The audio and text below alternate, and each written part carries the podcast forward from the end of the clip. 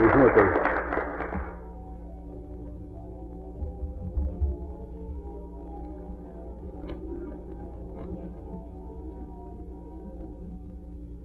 えっ、と、こちらへ参るのは、僕は初めてなんで、京都までは、時々来たことがあるんですけれども、おまあ、初めてのところです。それで、えー、ずっと10年、以前10年以上前のことを考えていますと、僕が最初に、えーえー、乱暴と、それからマルクスを結びつけるような、あの、文章を最初に、えー、書いたのが、あの、詩文化っていう、あの、関西で出ている、あの、雑誌なんで、えー、そういう意味では、なんか自分の考えというものを、なんか最初に公にした、あの、のは、あの、関西だったっていう意味で、えー、ある、その親近感を感じます。ただ、あの、サルトルと違ってワンダフルっていうわけにはいかないですけれども、あの、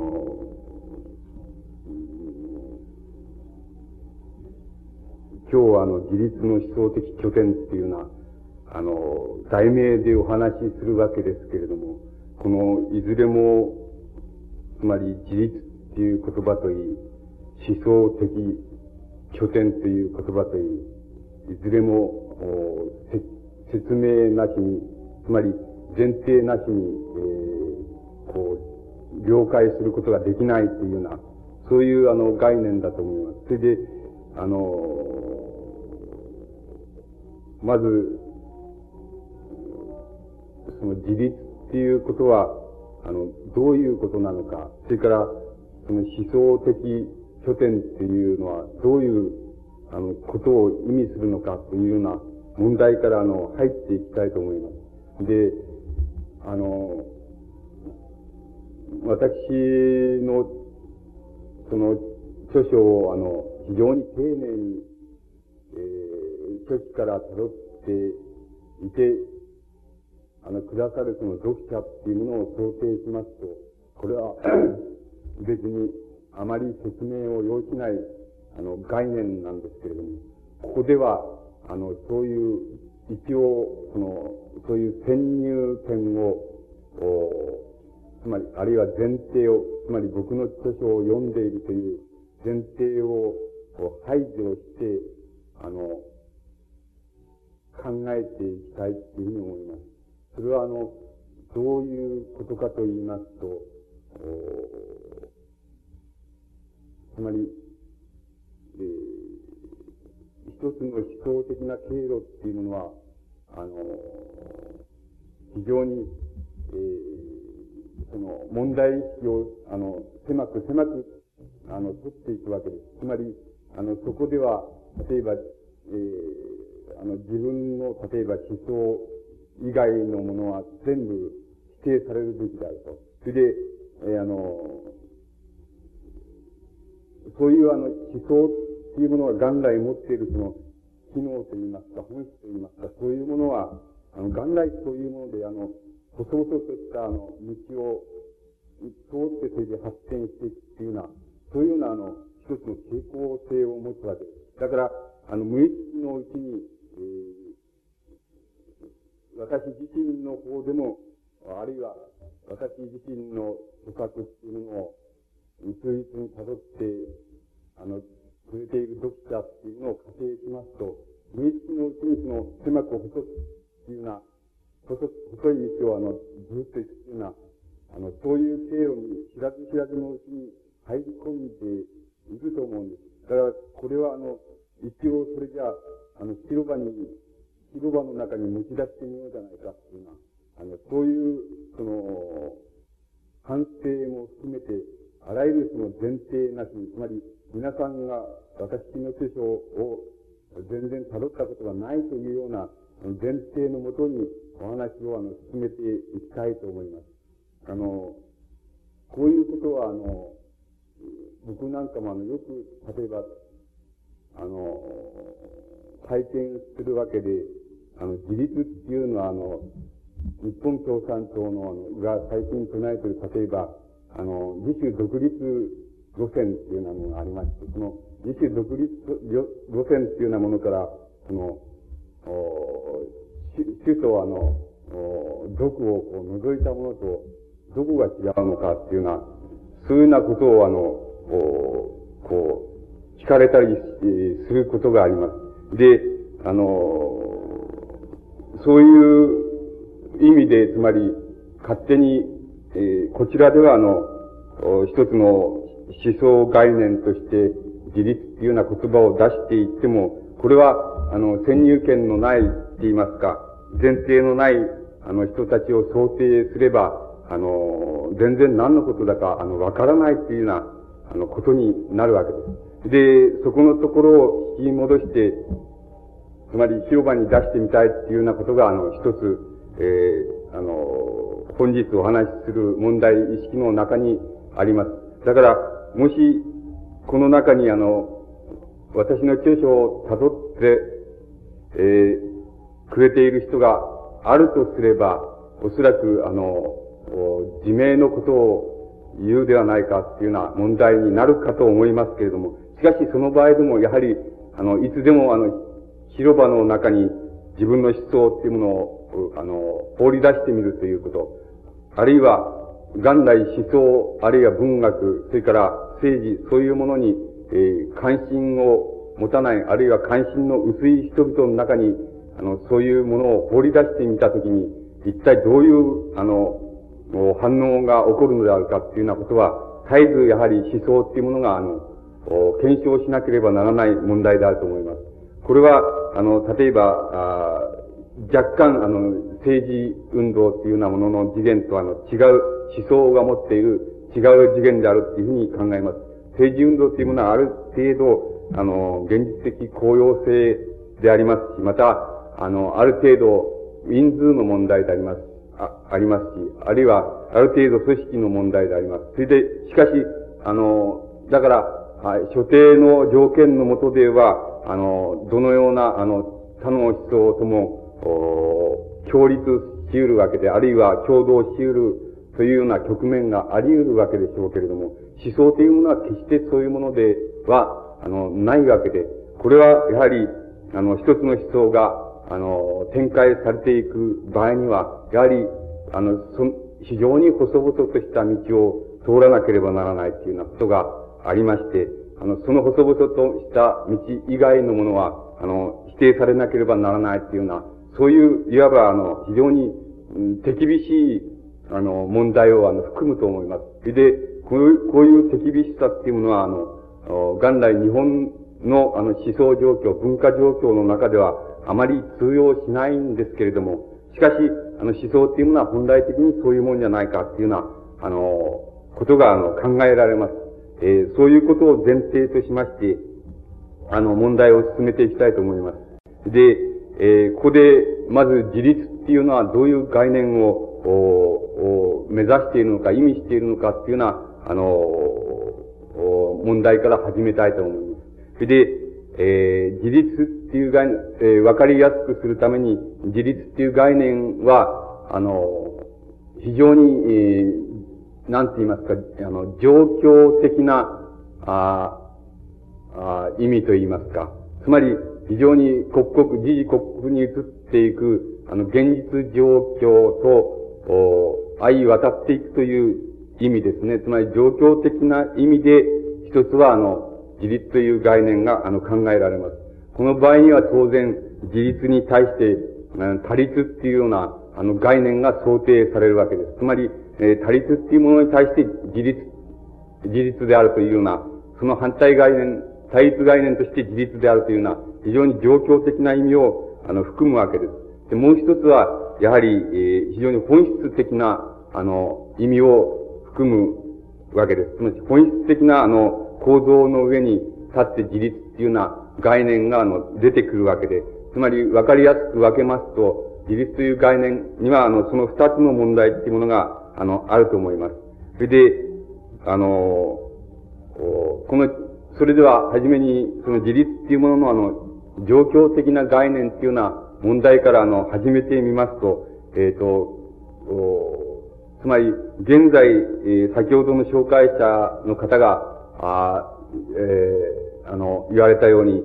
えー、言われたことから言えば、あの、現在、例えば、ベトナム反戦、えー、ベトナム戦争反対運動というようなものが、つまり、様々な政治的、えー、潮流の、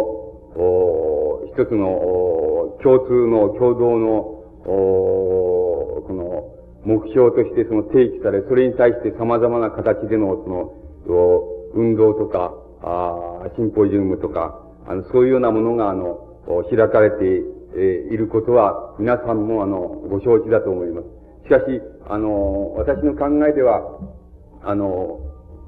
えー、このような運動を、あの、支配している、その原理って言いますか、それは非常に多律的なものなの、えー、遡っていけば、非常に多律的なものだと思います。その多律性っていうのは、第一に、えー、非常に大きな状況で言いますと、現在、例えば、あえー、世界にはその、社会主義、えー、国家軍と、それから資本主義国家軍とがあって、それが、まあ、あえーえー、基本的に、え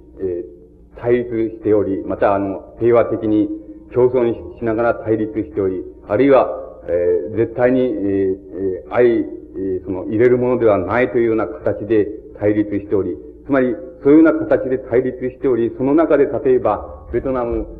戦争っていうものが、あの、現に行われている。それで、その状況に対して、例えば、うん、これは意識すると稲に関わらず、えー、大体、えー、そういうふうな大状況にあるということを、あの、前提として認める立場っていうもの、原理と言いますか、そういうものが、例えば現在の、ベトナム戦争反対というような、そういう、諸潮流のその政治運動の中に、えー、あの、貫徹していると思います。しかし、あの、自立概念によります、よれば、あの、そういうことは、つまり、現在、えー、あの、世界の状況っていうものを、世界の状況っていうものを思想的に見た場合に、えー、社会主義権と資本主義権が対立しているというような、そういう概念を元来認めないわけです。あの、現在においても、えー、その依然として国家っていうもの、つまり、国家として存在するもの、そういう、えー、国家というものが、大体最も、おなんて言いますか、上位概念と言いますか、大概念と言いますか、大概念だって、あらゆる、あの、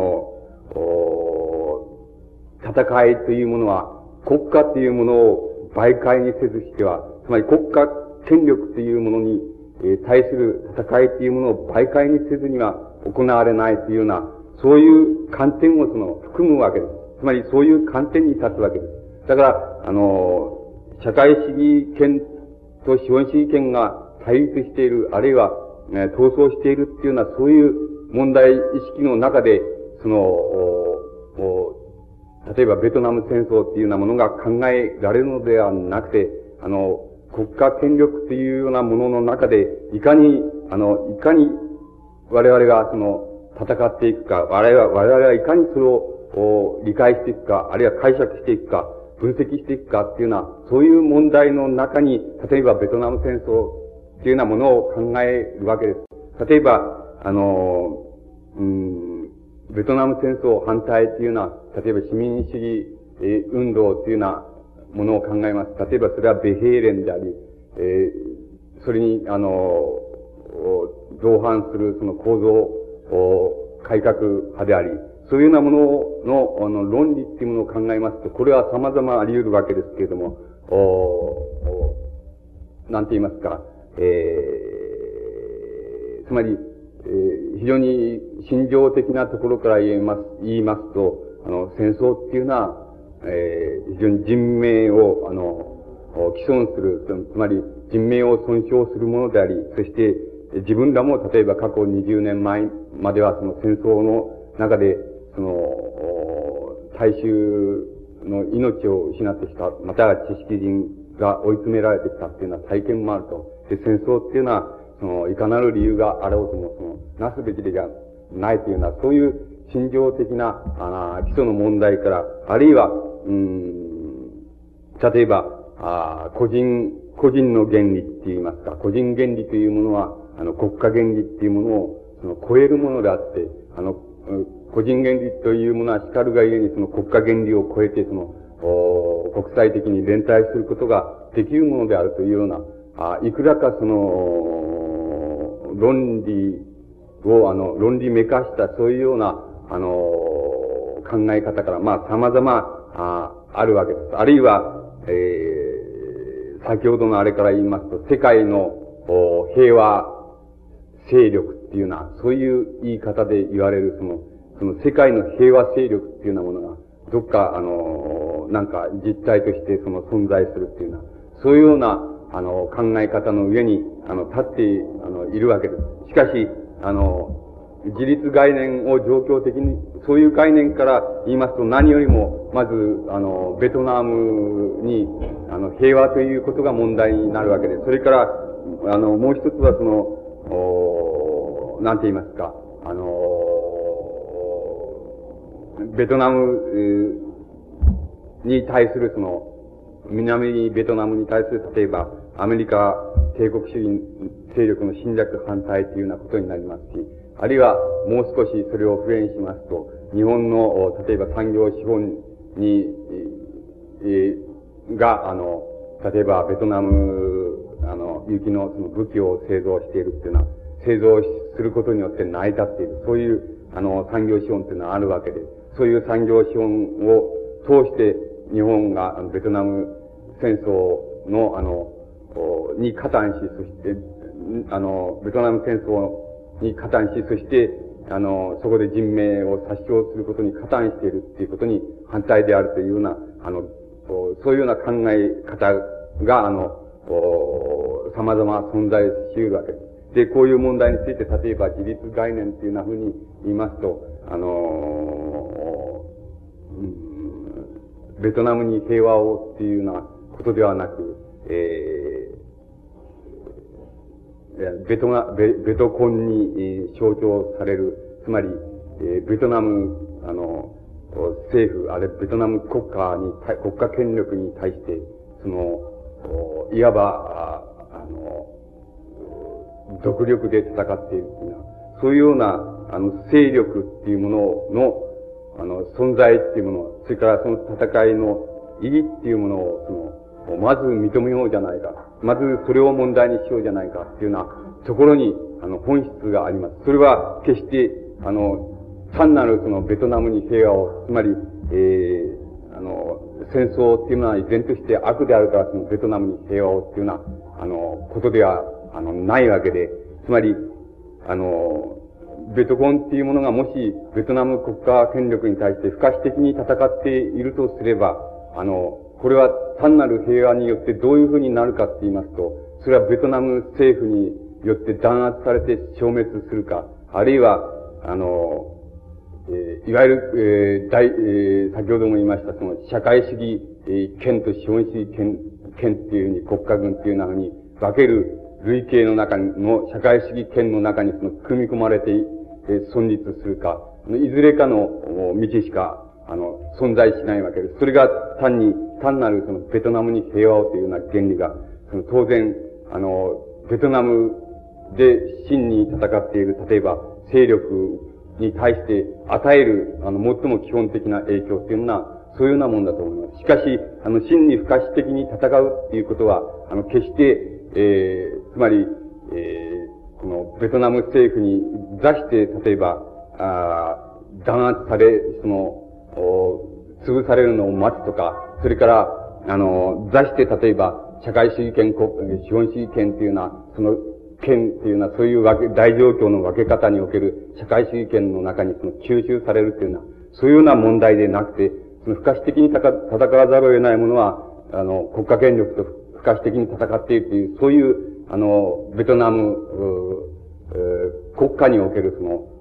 一つの、なんて言いますか、あ状況的な問題があるわけです。その状況的な問題に対して、あの、問題っていうものを第一義的に考えるっていうような、そういうような、あの、ことが、あの、自立概念の例えば状況的な意味になるわけです。そしてその場合には、あの、あの、それに対する真の連帯っていうような、ふうなものは、どういうふうに考えられるかって言って、やはり、日本の国家権力に対し、対する、あの、戦いっていうものを媒介にせずしては、つまり、あの、真に例えばベトナム国家権力に対して戦っている勢力との連帯っていうものは、あの、成就されないって言いますか、あの、遂げられないっていうような立場を含むわけです。つまり、ここで、例えば多少難しい言葉を使いますと、あの、そこには一つの関係概念と言いますか、関係概念っていうものの違いがあるわけです。だから、あの、関係概念っていうものは、あの、何が、あの、直接性かって言いますと、例えば、あの、うん、ベトナム、例えばベトナム、ううあの、戦争にその武器を供給するために、例えば産業資本が、日本の産業資本が、あの、武器を作っていると。そういうような武器を作っているっていうのは、そのけしからんことじゃないかと。つまり、この武器を作る、作ることに加担するのをやめようじゃないかっていうような、例えば、えー、えー、先制を交わすっていうような、そういうような、例えば市民主義、えー、原理っていうものがあるわけですけども、その、そこで支配している関係概念っていうものは、あの、私の考えでは、あの、少しおかしいのであって、あの、つまり、関係概念っていうものを、非常に可視的にって言いますか、目に見えるものとして、あの、見てるわけで、例えばここに武器を作っているとして、この武器は例えば、あの、ベトナムに送られると。で、ベトナムに送られて、それ鉄砲の弾になるとかっていうのは、そういうふうに常に可視的な、あの、視点っていうものを、あの、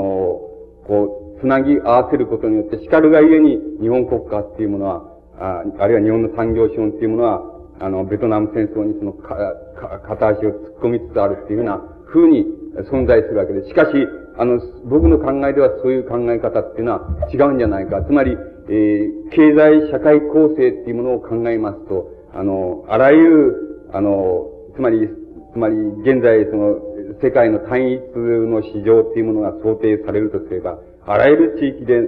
その、例えば、えー、何事かが起こったっていう場合に、それを経済社会的な構成の段階では、あの、それは必ず、あの、世界のどの地域におけるどの、お地点に対しても必ず、その連続的な影響っていうものを与えるものなんです。しかし、あの、真の関係概念っていうものは、そういう、あの、無媒介に、つまり可視的なものを無媒介にして、あの、つなぎ合わされて、その、お問題となるのではなく、一つの、なんて言いますか、えー、この、幻想、共同幻想って言いますか、あの、幻想の共同性って言いますか、そういうものを媒介にして、媒介にしなければ関係概念っていうものは成り立たないっていうふうに考えるわけです。つまり、あの、だから、そういう考え方っていうのは一つの神経症なんで、あの、短絡神経症っていうようなもので、あの、なんか僕に言わせれば何をうろたえるのだっていうような風になるわけです。しかし、あの、あの、本当の関係概念っていうのは幻想共同性っていうものを媒介にしていくわけです。つまり、言い換えれば、幻想共同性の、つまり、現在でも考えられる最高の、と言いますか、最も大きな水準である国家っていうものを、国家権力っていうものを媒介にして、そして、あの、その関係概念っていうものは考えられていくわけです。つまり、すでにそこでもう、あの、他の多律的な諸運動っていうようなものに、ものの思想的視点っていうもの、あるいは思想的原理っていうものと、あの、対立、あの、対立していくわけです。つまり、それは多律に対する、あの、自立っていうものが、あの、対立していく、あの、問題っていうものは、あの、すでにそういうところに、あの、存在しているわけです。で、あの、この状況的な問題っていうものは、えー、このえー、様々な問題で考えられます。つまり今ちょっと例にした、聞いたその政治的諸潮流というようなものではなくて、えー、例えば、えー、その、盛んに、えー、例えばサルトルなんか来たのきっかけにその、言われているその、知識人の役割とかね、その、大衆の役割とか、なんか、あの、えー、この、その、労働者の役割とか様々な、あの、形で、その、役割っていうやつが言われているわけですけれども、あの、そういう問題っていうものを、も、あの、依然として、あの、なんて言いますか、あの、そこで、その自立概念っていうものと他立概念っていうものとの、この対立性っていうようなものが、あの、考えられるわけです。で、えー、例えば、ああの、その、えー、知識人なんていうものをあの考えて、えー、いきますと、まさしくその知識人の役割っていうような、あの、こと、言葉で象徴されますように、えー、つまり知識人というのは、あのー、いわばその、えー、その知識人がその、農村の出身であれ、都会の出身であれ、つまり一つの小市民性っていうのを持っているわけで、小市民性っていうのは何かって言いますと、その、現在の階級対立、まあ、基本的にその、ブルジャージーとプロレタリアートのその階級対立の中ですね、えー、同様常なきあの、存在であり、あの、あるいはその動揺を、あの、逃れるために、その、実際その階級的な対立っていうものに目をつぶってしまう、そういう存在であるというような、そういう理解の仕方っていうものが、例えば知識人に対して、行われるわけです。そして、そういう前提に立って、例えば知識人の役割っていうようなものが、あの、考え、えつまり、そういう課題っていうものが提起されるわけです。そうしますと、その知識人の役割っていうのはどういうことになりますかっていうと、それはもうサルトルがよくあの象徴しているように、つまり、えー、なんて言いますか、その、さまよえるユダヤ人って言いますか、つまり、えー、この永久、永久に、その永久的な同伴者っていうような、そういうような、あの、地位つまり永久的な同伴者っていうのは、つまり階級対立に対して永久的な同伴者として、あの、存在するっていうような機能が、あの、最大限の、あの、機能であって、ある役割であって、つまり、えー、この、真に、例えば階級対立を解消するために、その、おの真の主役っていうのは依然として労働者階級っていうものにあり、あり、知識人はそれに対して、その、直接的に何、何の方もできないと。ただ、ああの、何の役割、あの、主体性、主導性っていうのも持ち得ないと。しかるがゆえにその、おつまり、労働者階級っていうものに対し、階級の理念に対して、あるいは労働者階級の理念を象徴する、代表すると、その主張するその政治勢力に対して、永久的に同伴者の立場でその同伴していくっていうのが、その、なんか知識人のその、最も高度な、あの、政治的な役割であるっていうような、あの、見解にその、陥っていくわけです。導かれていくわけです。しかし、あの、こういう見解っていうものは、あの、非常に多律的なものなわけです。つまり、あの、それでは、あの、その、労働者階級、あるいは労働者階級の存立する、あを象徴している、その政治的な所長、潮流っていうものが存在しなければ、知識人っていうのは、あの、つまりそれの動向が決まらなければ知識人の動向は決まっていかない。で、そういうような形になっていくわけです。それはまさに現在市民主義運動っていうのが、ものが、例えばベトナム戦争反対運動で展開している、その、そういう、あの、考え方に最最大のその典型を見出すことができるわけです。しかしながら、私、つまり自立概念っていうものから知識人っていうものを規定していきますと、そういう風にはならないのです。つまり、あの、知識人っていうものは、あの、うん、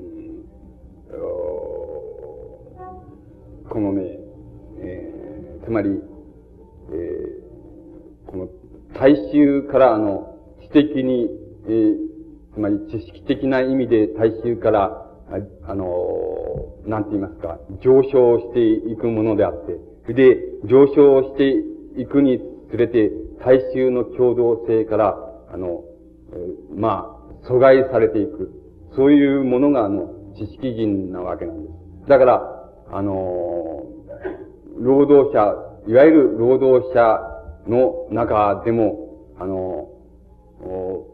つまらん、つまらん、その、政治理念に、その、こう、なんか引っかかっていくっていうのは、そういうやつはやっぱり、あの、知識人なわけなんです。大衆ではないわけなんです。で、あの知識人なわけです。だからもちろん、あの、つまり、労働者階級の党なんていうのは、政党なんていうものはもちろん知識人の集団であるわけです。あの、それ以外の何者でもないわけです。それで、あの、ここでまた少し難しい文句、その問題を言い直しますと、あの、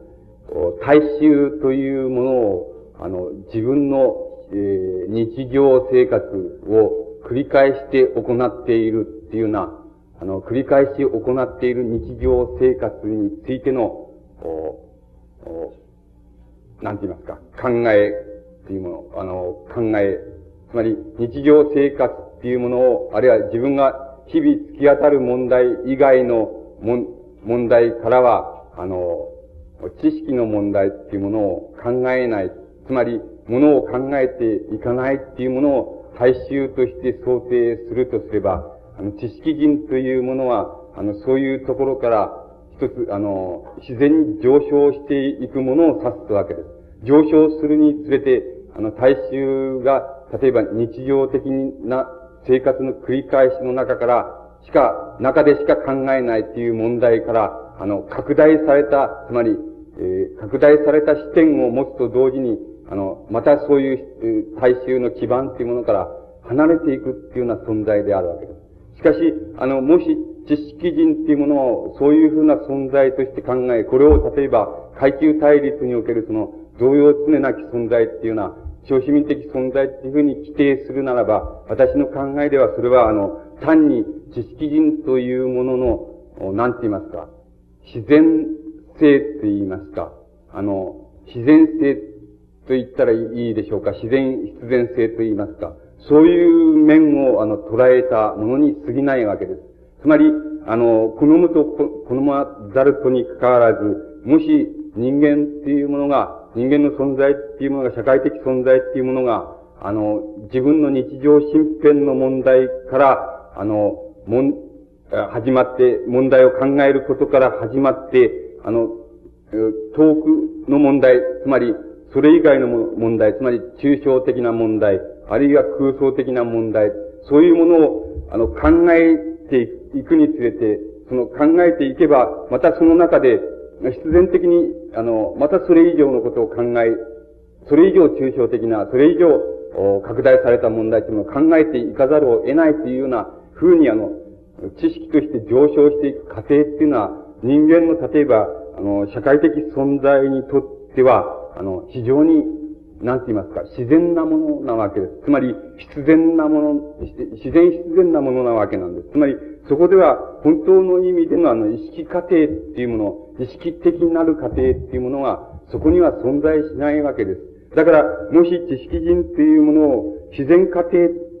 て言いますか、自然なこの知識的上昇といいますか、そういうようなものとして捉えれば、あの知識人というものは明らかに大衆の共同性っていうもの、生活共同性っていうものから離れていき、あのだんだん離れていき、それにつれて、あの、より遠隔の問題を、つまりより抽象的であり、より遠隔、遠い問題っていうものを対象として、思考の対象として選んでいくっていうような、あの、そういう特性を持ってるわけです。それは、あの、決して知識人の特性っていうものの全部ではなくて、知識人の特性の自然過程っていうものを、あの、意味しているわけです。だから、あの、このような、あの、自然過程の意識から、あの、知識人の問題、役割、例えば、とか、あの、知識人の、例えば政治参加っていうような問題を捉えていきますと、言うまでもないことですけれども、あの、それは永遠のその同伴者的になり、また永遠の、なんて言いますか、多律的になりっていうような、あの、過程を避けることができないわけです。これは皆さんが市民主義、あの、政治運動っていうようなものを、政治、あの、運動、あるいは政治的なお祭りっていうようなものに、あの、象徴的に見出すことができる、そういう考え方っていうのがまさに、あの、大衆から、あの、知的な上昇によって確立されていった、そういうものの一つの共同性っていうものを、あの、意味しているわけです。それでこれが政治の共同性と違うことは、つまり個人原理っていうものを、個人原理言い換えれば市民原理っていうものを、あの、原理として、あの、最高のものとして置くっていうような理念がそこに置かれているっていうことを除いては、あの、いささかも変わっていないわけです。ところで、あの、市民原理、あるいは個人原理というものは、実際問題という、実際的に言いますと、例えばそれは国家原理を超えるものであるっていうような風に、あの、言うのは全くの、その、間違いであって、あの、市民主義原理、あるいは市民原理、あるいは個人原理っていうものは、実際はあの、国家原理っていうものを想定しなければ成り立たないわけです。つまり、国家、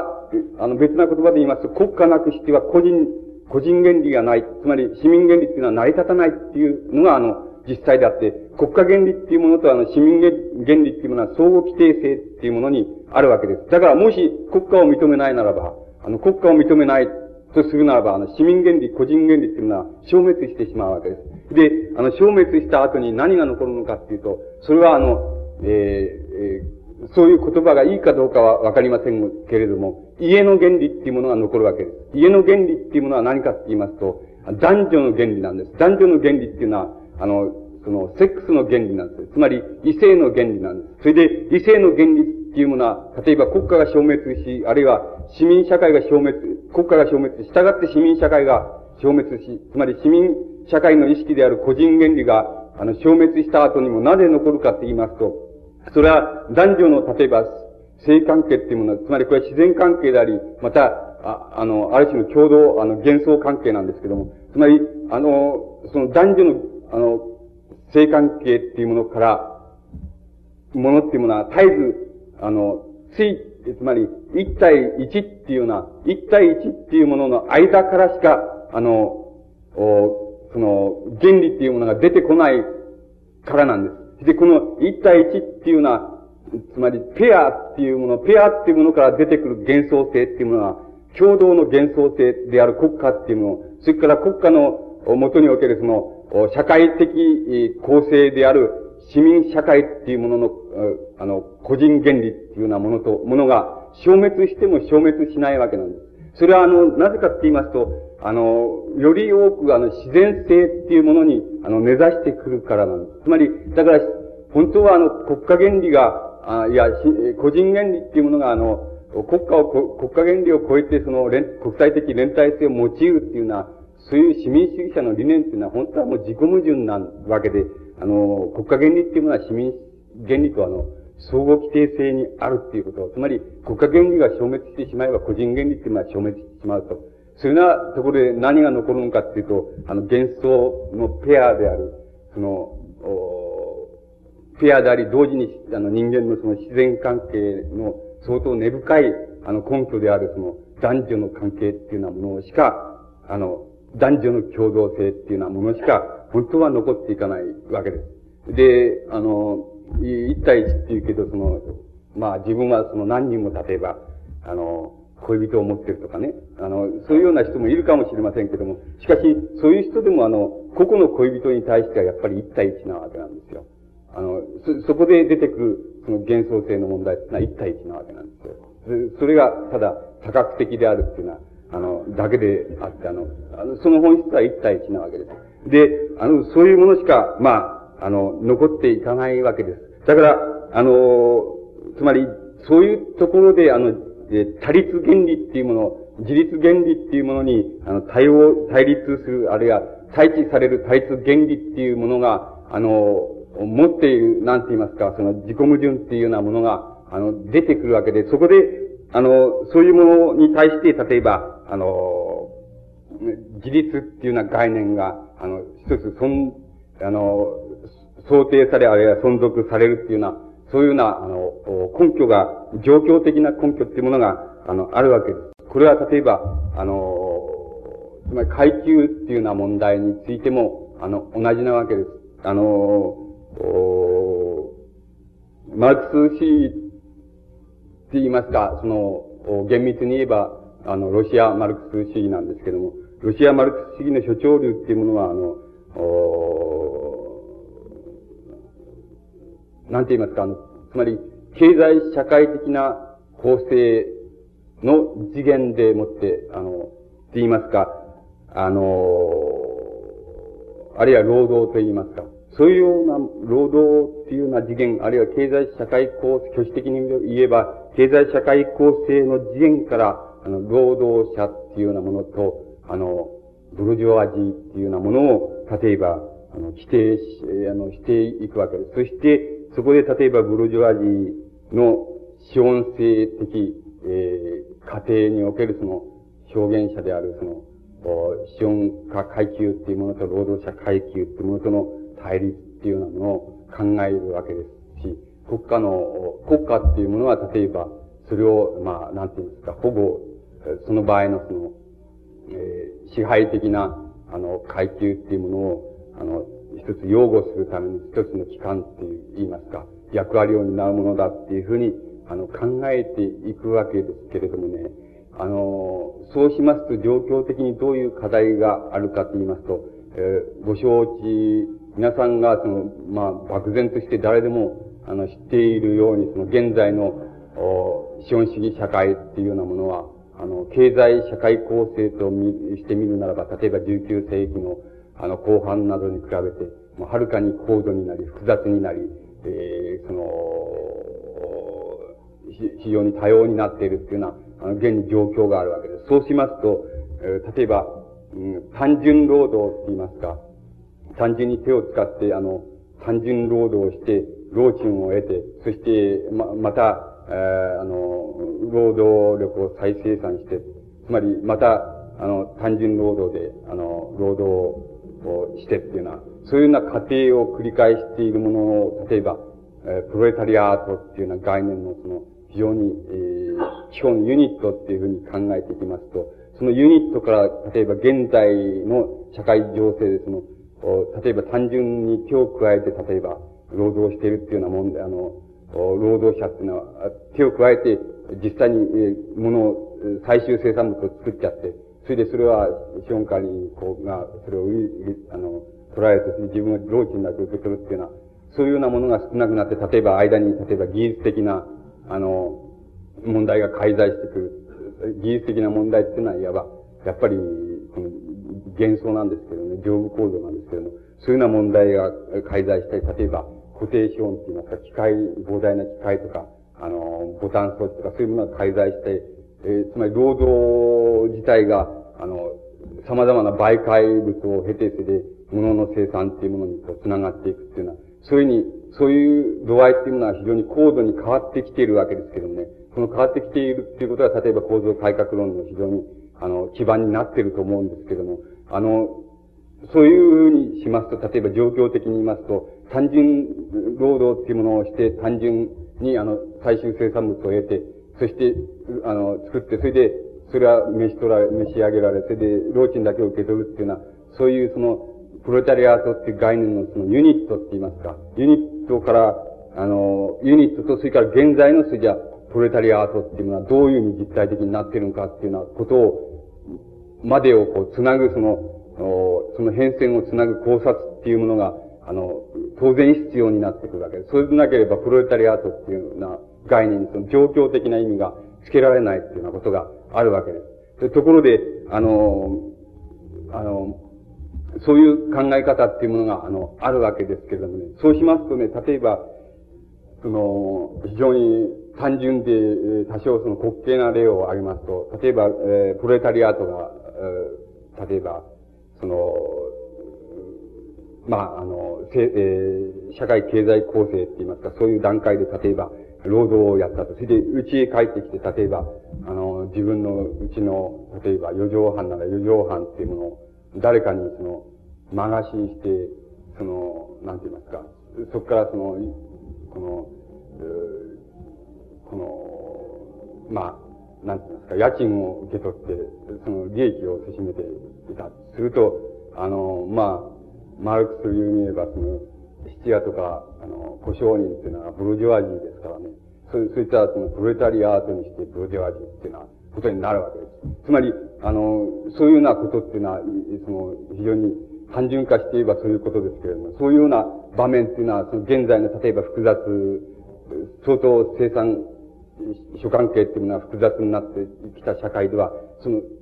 その、あり得るわけです。つまりそういうことが起こり得るわけです。そうしますと、例えばプロレタリアートっていうような概念っていうものをどうやって否定したらいいのかっていうような、そういう問題っていうのが起こって、あの、来るでしょう。それで、それを例えば単純に、単純に例えば、えー、労働過程っていうようなものから、あるいは経済社会構成の、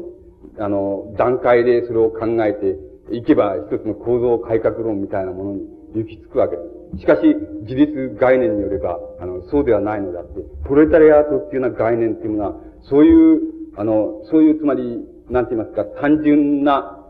生産、つまり、手を持って行う単純な生産、それから単純な生産による最終生産物、それをどうする、あの、それを、が、あの、売りさばかれるっていうのは、分配されるっていうのは、そういうか、あの、過程を例えばユニット、単位、基本単位にして、それで現在、例えばそれがどういうふうに、あの、複雑化し、どういうふうに、え変わっているかっていうような問題を提起することだけによって、あの、プロレタリアートっていう概念を売ることができないわけ。できないと考えるわけです。そうではなくて、あの、そうではなくて、そういうような、あの、つまり、えー、あの、一つの、生活、つまり、生産も含めてその生活過程、全生活過程なんですけども、そこから、あの、得られるところの幻想性っていうものがあるわけなんです。つまり、あの、幻想性っていうものがあるわけです。つまり、あの、労働者の幻想性っていうものがあるわけです。それは、あの、生産の場っていうものから、あの、獲得、つまり生産しつつ、いろいろな矛盾、あの、自己矛盾っていうものを感じながら、そこで、お、あの、作られる、その、そういう幻想もありますし、それから、え生活、あの、生産の場から離れて、例えば、あの、い、あの、い家の、つまり、その、労働力の再生産っていうことになりますか。つまり、あの、家に帰ってから、あの、いろいろな問題があって、そこで考える、得られるその幻想性っていうものもありますし、例えば、えー、この娯楽を、に、その、熱中することによって獲得されるその幻想性っていうのもありますけども、つまり、あの、労働者っていう、あの、プロレタリアートっていう概念は、そういう幻想性っていうものを、各、つまり、社会構成のどっかにはめ込まれている、そういう大衆の、あの、幻想性っていうものを考察、考えに入れずには、あの、理解することができない。つまり、プレタリアートって概念を売ることができないだろうっていうことになるわけです。で、あの、そういう幻想性っていうものが、例えば、一つの、うん、この歴史的な意味で、あの、共同のものとなったその、共同のものとなって現在考えられるその、なんて言いますか、最も完備したって言いますか、最高の段階って言いますか、そういうようなものを考えればそれが国家なわけです。つまり、国家っていうものがそういう意味では、あの、幻想の共同性なんです。で、それを、あの、おそらくは初めに、あのつまり、発生的には、個々の大衆の、あの、幻想性の一つの相和って言いますか、相和としてそれが出てくる、くべきはずだったものに違いないのですけれども、しかし人間の幻想性っていうものは、あの、現実性に対して、あの、つまり共、つまり共同的である場合には必ずひっくり返るわけなんです。だから、人間っていうのは個々の人間が生み出した幻想っていうものが共同幻想となって、例えば国家なら国家、あるいは国家の法律なら法律っていうようなものに結晶される場合には、必ずそれはここに、それを生み出したものは、ものに対して、逆の働きをするって言いますか、逆さまになって現れてくるっていうような、そういう、その一つの矛盾を含むわけなんです。で、そういうような、あの、幻想性の、あの、共同性っていうもの、あるいは、幻想の共同性っていうのを遡っていけば、ここの、大衆のその、生活、全生活過程の場で得てくる幻想なんですけども、幻想と関係があるわけですけども、そういう幻想性っていうものの、幻想の共同性っていうようなものから、あの、徐々に、それがどういうふうに現在、あの、変わっていってるか、どういうふうに変わっていってるかっていうような問題を、問題から、あの、一方で、あの、追い詰めていかないと、あの、例えばプロレタリアートっていう概念っていうもの、あるいは、あの、国家っていうような概念っていうものは得られないっていうふうな、あの、ことになるわけです。つまり、あの、そこで例えば、非常に多律的な、あの、諸潮流っていうものと、あの、なんて言いますか、あ非常に対対立するところですし、また対峙される問題っていうようなものが、あの、出てくるわけです。それで、あの、そういうような、あの、意味で、例えば、自立っていうような概念っていうものは、まあ、現在、あの、状況的に言って、あの、様々な対立、あの、概念を想定し、例えば様々な対立概念と、あの、対峙される形で、あの、考えられるわけですけども、この自立っていう概念が、をは、例えば、単に状況的なもん意味、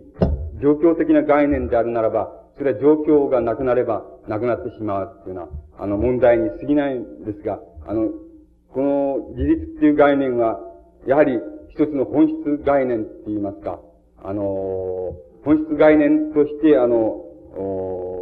突き詰められていかなければならないっていうような、あの、そういう課題を持っています。これは、例えば思想的な、あの、純然たる思想的な課題に、あの、なっていくわけです。そこで、え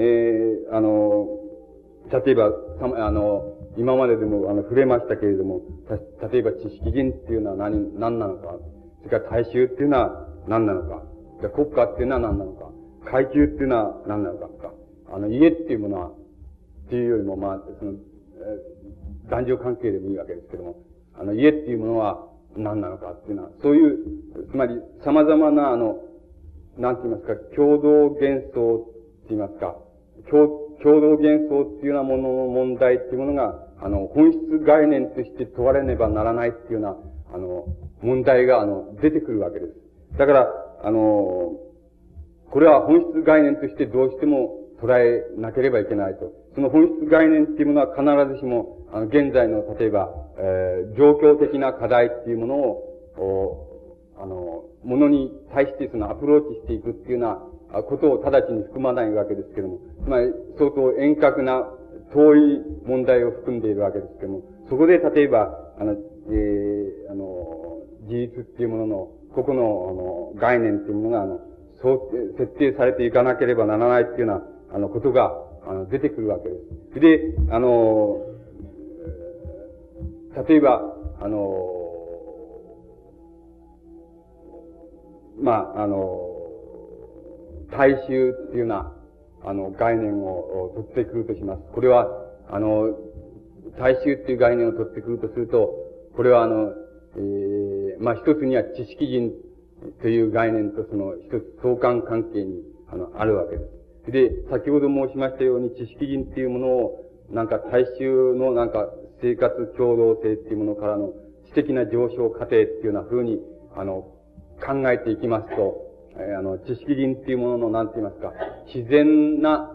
自然過程の像っていうものが、あの、イメージっていうものが得られるわけです。ところが、あの、知識人っていうものは、じゃあ、それでもって規定し尽くせるか、つまり、そこで規定して、あの、そこで規定した上で、なんか政治的役割とか、あの、知識人の役割とかっていうことを論ずることで、あの、終わるだろうか、知識人っていうものの問題っていうのは終わるか、終わるだろうかっていうようなふうに考えていきますと、あの、決してそうではないので、本質概念としては、あの、知識人っていう問題は、あの、うん、この一つの自然過程ではなくて、意識的な過程っていうものも、あの、一つ包括したときに、初めてあの、知識人概念っていうものが、あの、得られるわけです。それで、その、じゃあ、知識人の意識的な過程って言いますか、意識的な課題っていうものは何かって言いますとね、それはあの、大衆っていうものの、おなんて言いますか、その、先ほどプロレタリアートっていうものを想定する場合に、その、非常に、あの、手で行う単純、あの、労働とか単純生産っていうようなことを言いましたけれども、あの、大衆っていうものの原型っていうものは、あの、依然として、例えば、えー、この、日々日常、例えば、当面する問題についてしか考えない例えば、あの、魚屋さんならば、魚を例えば、明日、その、どうやって売ろうかっていうような問題しか考えないわけです。次、あの、それで、あの、どうやって売ろうか、それで、えー、こうやって売ってまずかったら、それじゃこうしようじゃないかっていうような問題を考える。そういうものを、例えば、つまり、あの、生活の繰り返しの中で、あの、起こってくる問題を、問題のみを考えるっていうようなものを、大衆っていうものの現像って言いますか、ユニットっていうふうに考えていきますと、そのユニットっていうものが、例えば、あの、現在どういうふうに、えー、そのユニットっていうものを保ちながら、あの、現在どういうふうに変化しているかっていうこと、そういう問題っていうものを知識人が、あの、つまり知識的な上昇の地点から、あの、絶えず、あの、なんて言いますか、じ自分の思考の問題として食い込めるって言いますか、あの、取り込めるって言いますか、取り込むっていうような課題を、あの、もう一つ意識的な過程として知識人が、あの、持っているわけです。それで、あの、これは決して、例えば知識人が、あの、労働者の、あの、おなんて言いますか、労働者のそばへ行って、えー、例えば、その、えー、なんか、あおこの、応援するとか、例えば自分がナッパ服を着て、それで、あの、労働者の真似事をしてみるとか、そういうようなことではないわけで、あの、つまり、そこでさっきの関係概念というようなことが問題になりますけども、そういうことじゃなくて、あの、いかにして、その大衆の持ってる原イメージ、原イメージっていうものを、あの、自分の知識的な課題として繰り込むことができるかっていうような、そういう課題を、あの、絶えず知識人っていうのは持っているわけです。つまり、あの、そういうことを考察しなければ、しないで知識人の役割っていうことを、あの、論ずることはできないわけで、つまり、あの、知識人の役割っていうものは、あの、大衆から知的に上昇して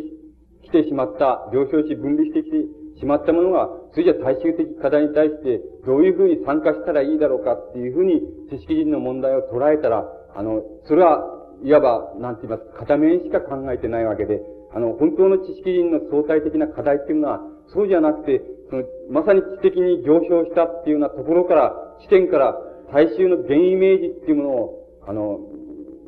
原型っていうものを、あの、絶えず意識的に、あの、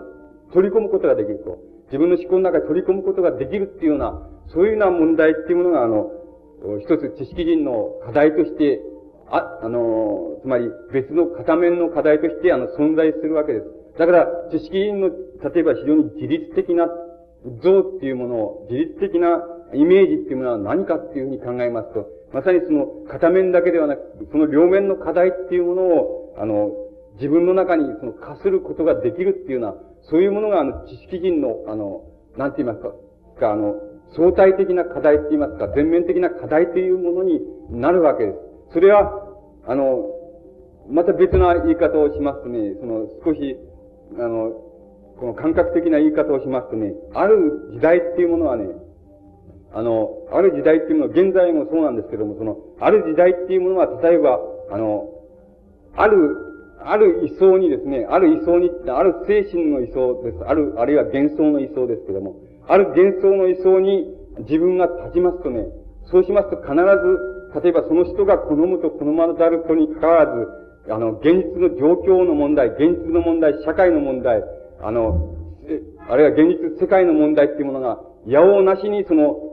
その位相に追いかぶさってくるっていうような、そういう位相が必ずあるわけなんです。その、その必ずあるっていうこと、つまり、あの、そういう位相っていうものを発見し、あの、そこに身を置いて、その、避けることをしないっていうこと。つまり、逃亡することをしないっていうような、あの、そういう課題っていうものが、例えば、知識人の相対的な課題としてあるわけなんです。つまり、知識人の相対的な課題っていうのはまさにそういうことなわけなんです。だから、あの、決してそれは、たて、例えば、逃亡するために、逃亡するために、あの、ベトナム戦争を反対する、私は反対ですっていうようなお祭りをすることじゃない。そういうことじゃない。つまり、そういう関係概念の中にあるのではなくて、必ずある精神の位相を取りますと、ある時代っていうのはもうその人の肩の、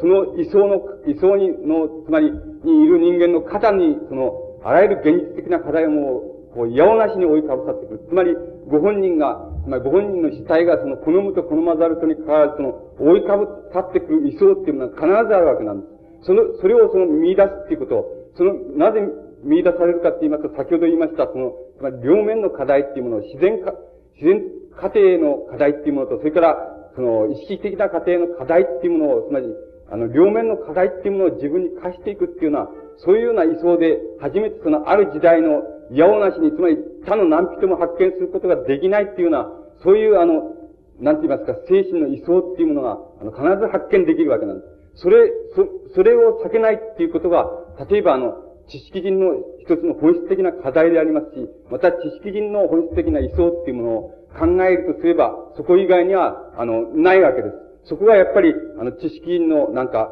知識人っていうものの本質課題っていうものをが想定される位相であるわけなんです。で、こういう問題っていうのは、あの、例えば、あの、大衆っていうような問題についても言えるのです。つまり、あの、大衆っていうものが若干でも例えば、これは外からイデオロギーが入ってきようが、知識が入ってきようが、あの、自分で自発的に入ってきてもどうでもいいんですけども、大衆っていうものが多少でも知的な上昇へ、過程に入る。つまり、啓蒙過程に入るっていうことが、必ずしも大衆の、あの、なんて言いますか、自律的な過程の全、課題の全、あの、過程ではないわけなんです。大衆の課題っていうものを、あの、あの、本当に、つまり本質的に想定するとしますと、もう一つ、つまり、やっぱり意識的、逆過程っていうようなものを想定しなければならない。そ、そこでは大使が別に、あの、外から例えば、あの、その、イーチョロ加減の、こう、イデオログから、あるいは政治集団から、その、なんか、イーチョロ加減のイデオロギーを、その、こう、啓蒙されて、なんか、素敵な過程に入っていくっていうのは、そういうことじゃなく、つまりそうそういうこともいいですけどね。そういう、あそれ、そういう問題っていうのは、あの、必ず片面にしか過ぎないんです。で、本当の大衆の過程っていうのは、やはり、あの、大衆のそのユニットであるね、その、つまり生活過程にまつわるか、まつわる、あの、考察しかしないっていうのは、そういう、あの、そそういうこつまりそれで、あと世界っていうものはどうなったって、そういうことは知らないっていう、それでどうなったって知らないと。しかし、生活、日々の生活の繰り返しの中で、いやおな、なしに当面する問題っていうのは、課題っていうものだけは考察するっていうものを、大衆のユニットとして、あの、想定しますとね、そのユニットの問題っていうものを、あの、なんて言いますか、まさに知的な上昇の過程と反対過程なんですけども、反対過程に意識化することができるもの、そういう、あの、課題っていうものを、大衆っていうものは担っているわけなんです。つまり、その、つまり両面っていうものを、やはり大衆っていうものが、あの、自分の課題にしたときにね、やっぱり大衆っていうのは、僕の考えでは知識人をもちろん自然過程としての知識人を超えるでしょうし、やっぱりあの、国家っていうものを超えるだろうっていうふうに僕は思います。それで、あの、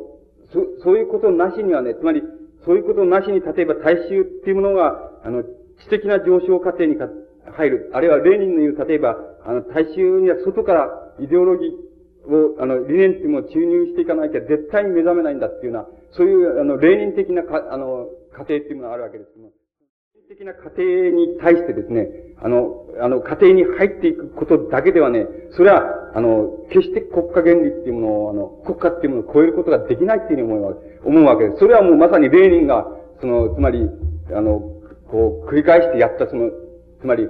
一つのその、教訓であってね、繰り返してやった失敗の教訓であってね、それは、あの、レーニン的過程が例えば、あの、スターリン的過程にその変質していくっていうのはね、あの、それは一つの官僚特権階級の一つの形成に、それが国家機関を掌握している、権力を掌握している過程に過ぎないっていうような、そういうふうに閉じられていくっていうような、そういう過程っていうのはまさにレーニンのその、なんか自然過程の考察って言いますか、自然過程の考察で大衆っていうものを捉えたっていうような、そういうようなところに一つ問題が、そうそういうところに問題があるわけです。そう、そうではなくて、あの、やはり大衆っていうのは、やっぱり自分のその、あの、こう、食うことを日々暮らしていくことを、それから、あの、こうなんか、ああえー、この日々、えー、この自分を蓄えていくことっていうのは、そういうような、あの、過程っていうもの大衆自体がそれ自体を意識化するっていうのは、それ自体を進化していくって言いますか、それ自体を、それ自体の思想的な意味っていうものを取り出すことができるっていうような過程っていうものを、大衆っていうものが必ず掴んでいかなければね、それはやっぱり、あの、国家っていうものを超えられないっていうふうに思います。つまり、そういうことはやはり、一つのあの、自立っていうものの本質概念の中に、あの、含まれて、あの、えー、いくわけです。つまり、自立っていうものの本質概念っていうものは、そういうところに、あの、存在しているわけです。これは、あの、お単に大衆の問題っていうことじゃなくて、例えば、えー、知識人の問題についても、その、階級っていうような問題についても、あるいは国家の問題についても、そういうことが、あの、そういう問題っていうものは必ず、あの、言うことができます。つまり、そこに例えば、あの、自立っていう概念のあの本質概念っていうものが、あの、一つ想定されるわけです。で、あの、えー、僕らがなぜ、例えば、あの、僕自身について、あの、言えば、なぜ例えば、その、この、あの、安保闘争以後、例えば、えー、思想的な課題の進化っていうものに、思想的な課題、問題の進化っていうことを、まあ、あの、えーここでお話していることで言えば自立っていうような概念なんですけど、そういうものを意識化していかなければならないっていう課題を、あの、自分に、あの、課していったかっていうこと、つまり、それを思想的課題として提起していったかっていうことは、あの、あの、どういうことかって言いますね、例えば、僕が例えばこういうところで、あの、こういうところから例えばお話しするでしょ？そういうような位相っていうのはね、これはもう非常に曖昧な位相なんですよ。だから、あの、つまり、なんて言いますか、この、おなんて言いますかね、その、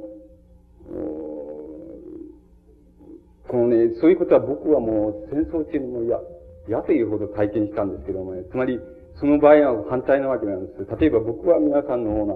そういうところにいるわけですね。で、誰かこういうところにいる奴がいるんですよ。で、あの、そうやったらまあ喋るっていうことはあんまりあれですけども、あの、そういった、例えば物を書いていくでしょ？例えば、何か書いていくでしょ？思想なり、文学なり、何か書いていくでしょ？そういうものっていうのはね、あの、こう、なんて言いますかね、そもし、その表現っていうもの、自分自身のその表現っていうものをやる、つまり、えー、そういう理想に、あの、自分自身を滑り込ませていきますとね、あの、そうすると、なんて言いますかね、その、どんな戦争があったってね、その革命があったって何があったってね、あの、もうスルリスルリとね、通っていくことができるわけなんですよ。つまり、表現の内部に、例えば自分をこう、あの、すっぽりと入れてしまえばね、もう必ず、そういうものは、あの、表現っていうものはね、もうその時々の状況があって、そのスルイスルイとね、もう、その通り抜けていくことができるわけです。例えば、戦争がある時には、まあ、戦争らしいことを、あの、その、こう、意味付け、それで、戦争が終われば平和らしいことを意味付けていけばね、なんか、あの、この、なんか知的な自然過程っていう先ほどからの言葉で言えばそうなんだけど、そういうものは、もう、スルスルと通っていくことができるわけなんですよ。それを例えば皆さんの方の理想でこう見るでしょそうすると嫌でしょうがないわけですよ。もう、あの、そういうやつはもう、しょうが、もう嫌だって一緒し、もう、もうどうすることもできないっていうのはね、そそれは例えば僕らの、例えば戦後の出発点なわけです。じゃあこれは別にそれはイデオロギーに関わらないわけですよ。その、関わらないでみんなそういうふうにやるわけなんですよ。それで、それはもうこう、絶対こういうのはダメなんだっていうふうになる。つまりそこで、例えば、今度は逆に、今度は僕の方は、今度はそういうふうに、こう皆さんの方ではそう思うでしょうが。それで、例えば、あの、あの、例えば、そういう、例えば僕自身でもそういうその匂いを、こう、なんて言いますかね、そういう、この、うなぎ屋の、こう、店先をこう、通り抜けた時の匂いみたいな、そういう匂いを、こう、匂いぐらいは知っているわけですよ、そういう中で。だから、あの、そうするとね、スルーすると通っていくことができるわけなんですよ。それを例えば皆さんの方の理想でこう見るでしょ？そうすると嫌でしょうがないわけですよ。もう、あの、そういうやつはもう、しょうが、もう嫌だってし、もう、もうどうすることもできないっていうのはね、そそれは例えば僕らの、例えば戦後の出発点なわけです。じゃあこれは別にそれはイデオロギーに関わらないわけですよ。その、関わらないでみんなそういうふうにやるわけなんですよ。それで、それはもうこう、絶対こういうのはダメなんだっていうようなふうになる。つまりそこで、例えば、今度は逆に、今度は僕の方は、今度はそういうふうに、こう皆さんの方ではそう思うでしょうが。で、例えば、あの、あの、例えば、そういう、例えば僕自身でもそういうその匂いを、こう、なんて言いますかね、そういう、この、うなぎ屋の、こう、店先をこう、通り抜けた時の匂いみたいな、そういう匂いを、こう、匂いぐらいは知っているわけですよ、そういう中で。だから、あの、そうするとね、なんか、それは例えば一種の、なんか自己解剖っていうものに、あの、なっていくわけでね。それで、あの、ここで例えば、あの、我々、あの、つまり、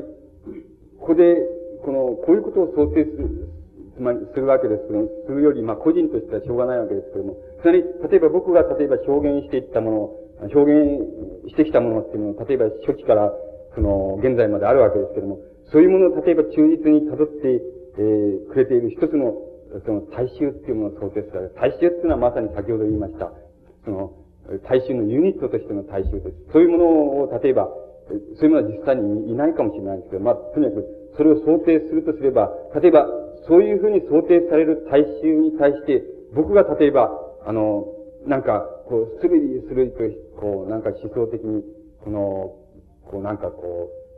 う、くぐり抜けて、こう、スルスルって言ってるっていうふうに、まあ、絶対に、そういうには、この、こ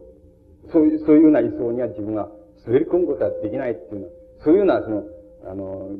自己内政って言いますか、そういうようなものっていうのは僕らは戦争から学んできたわけです。だから、あの、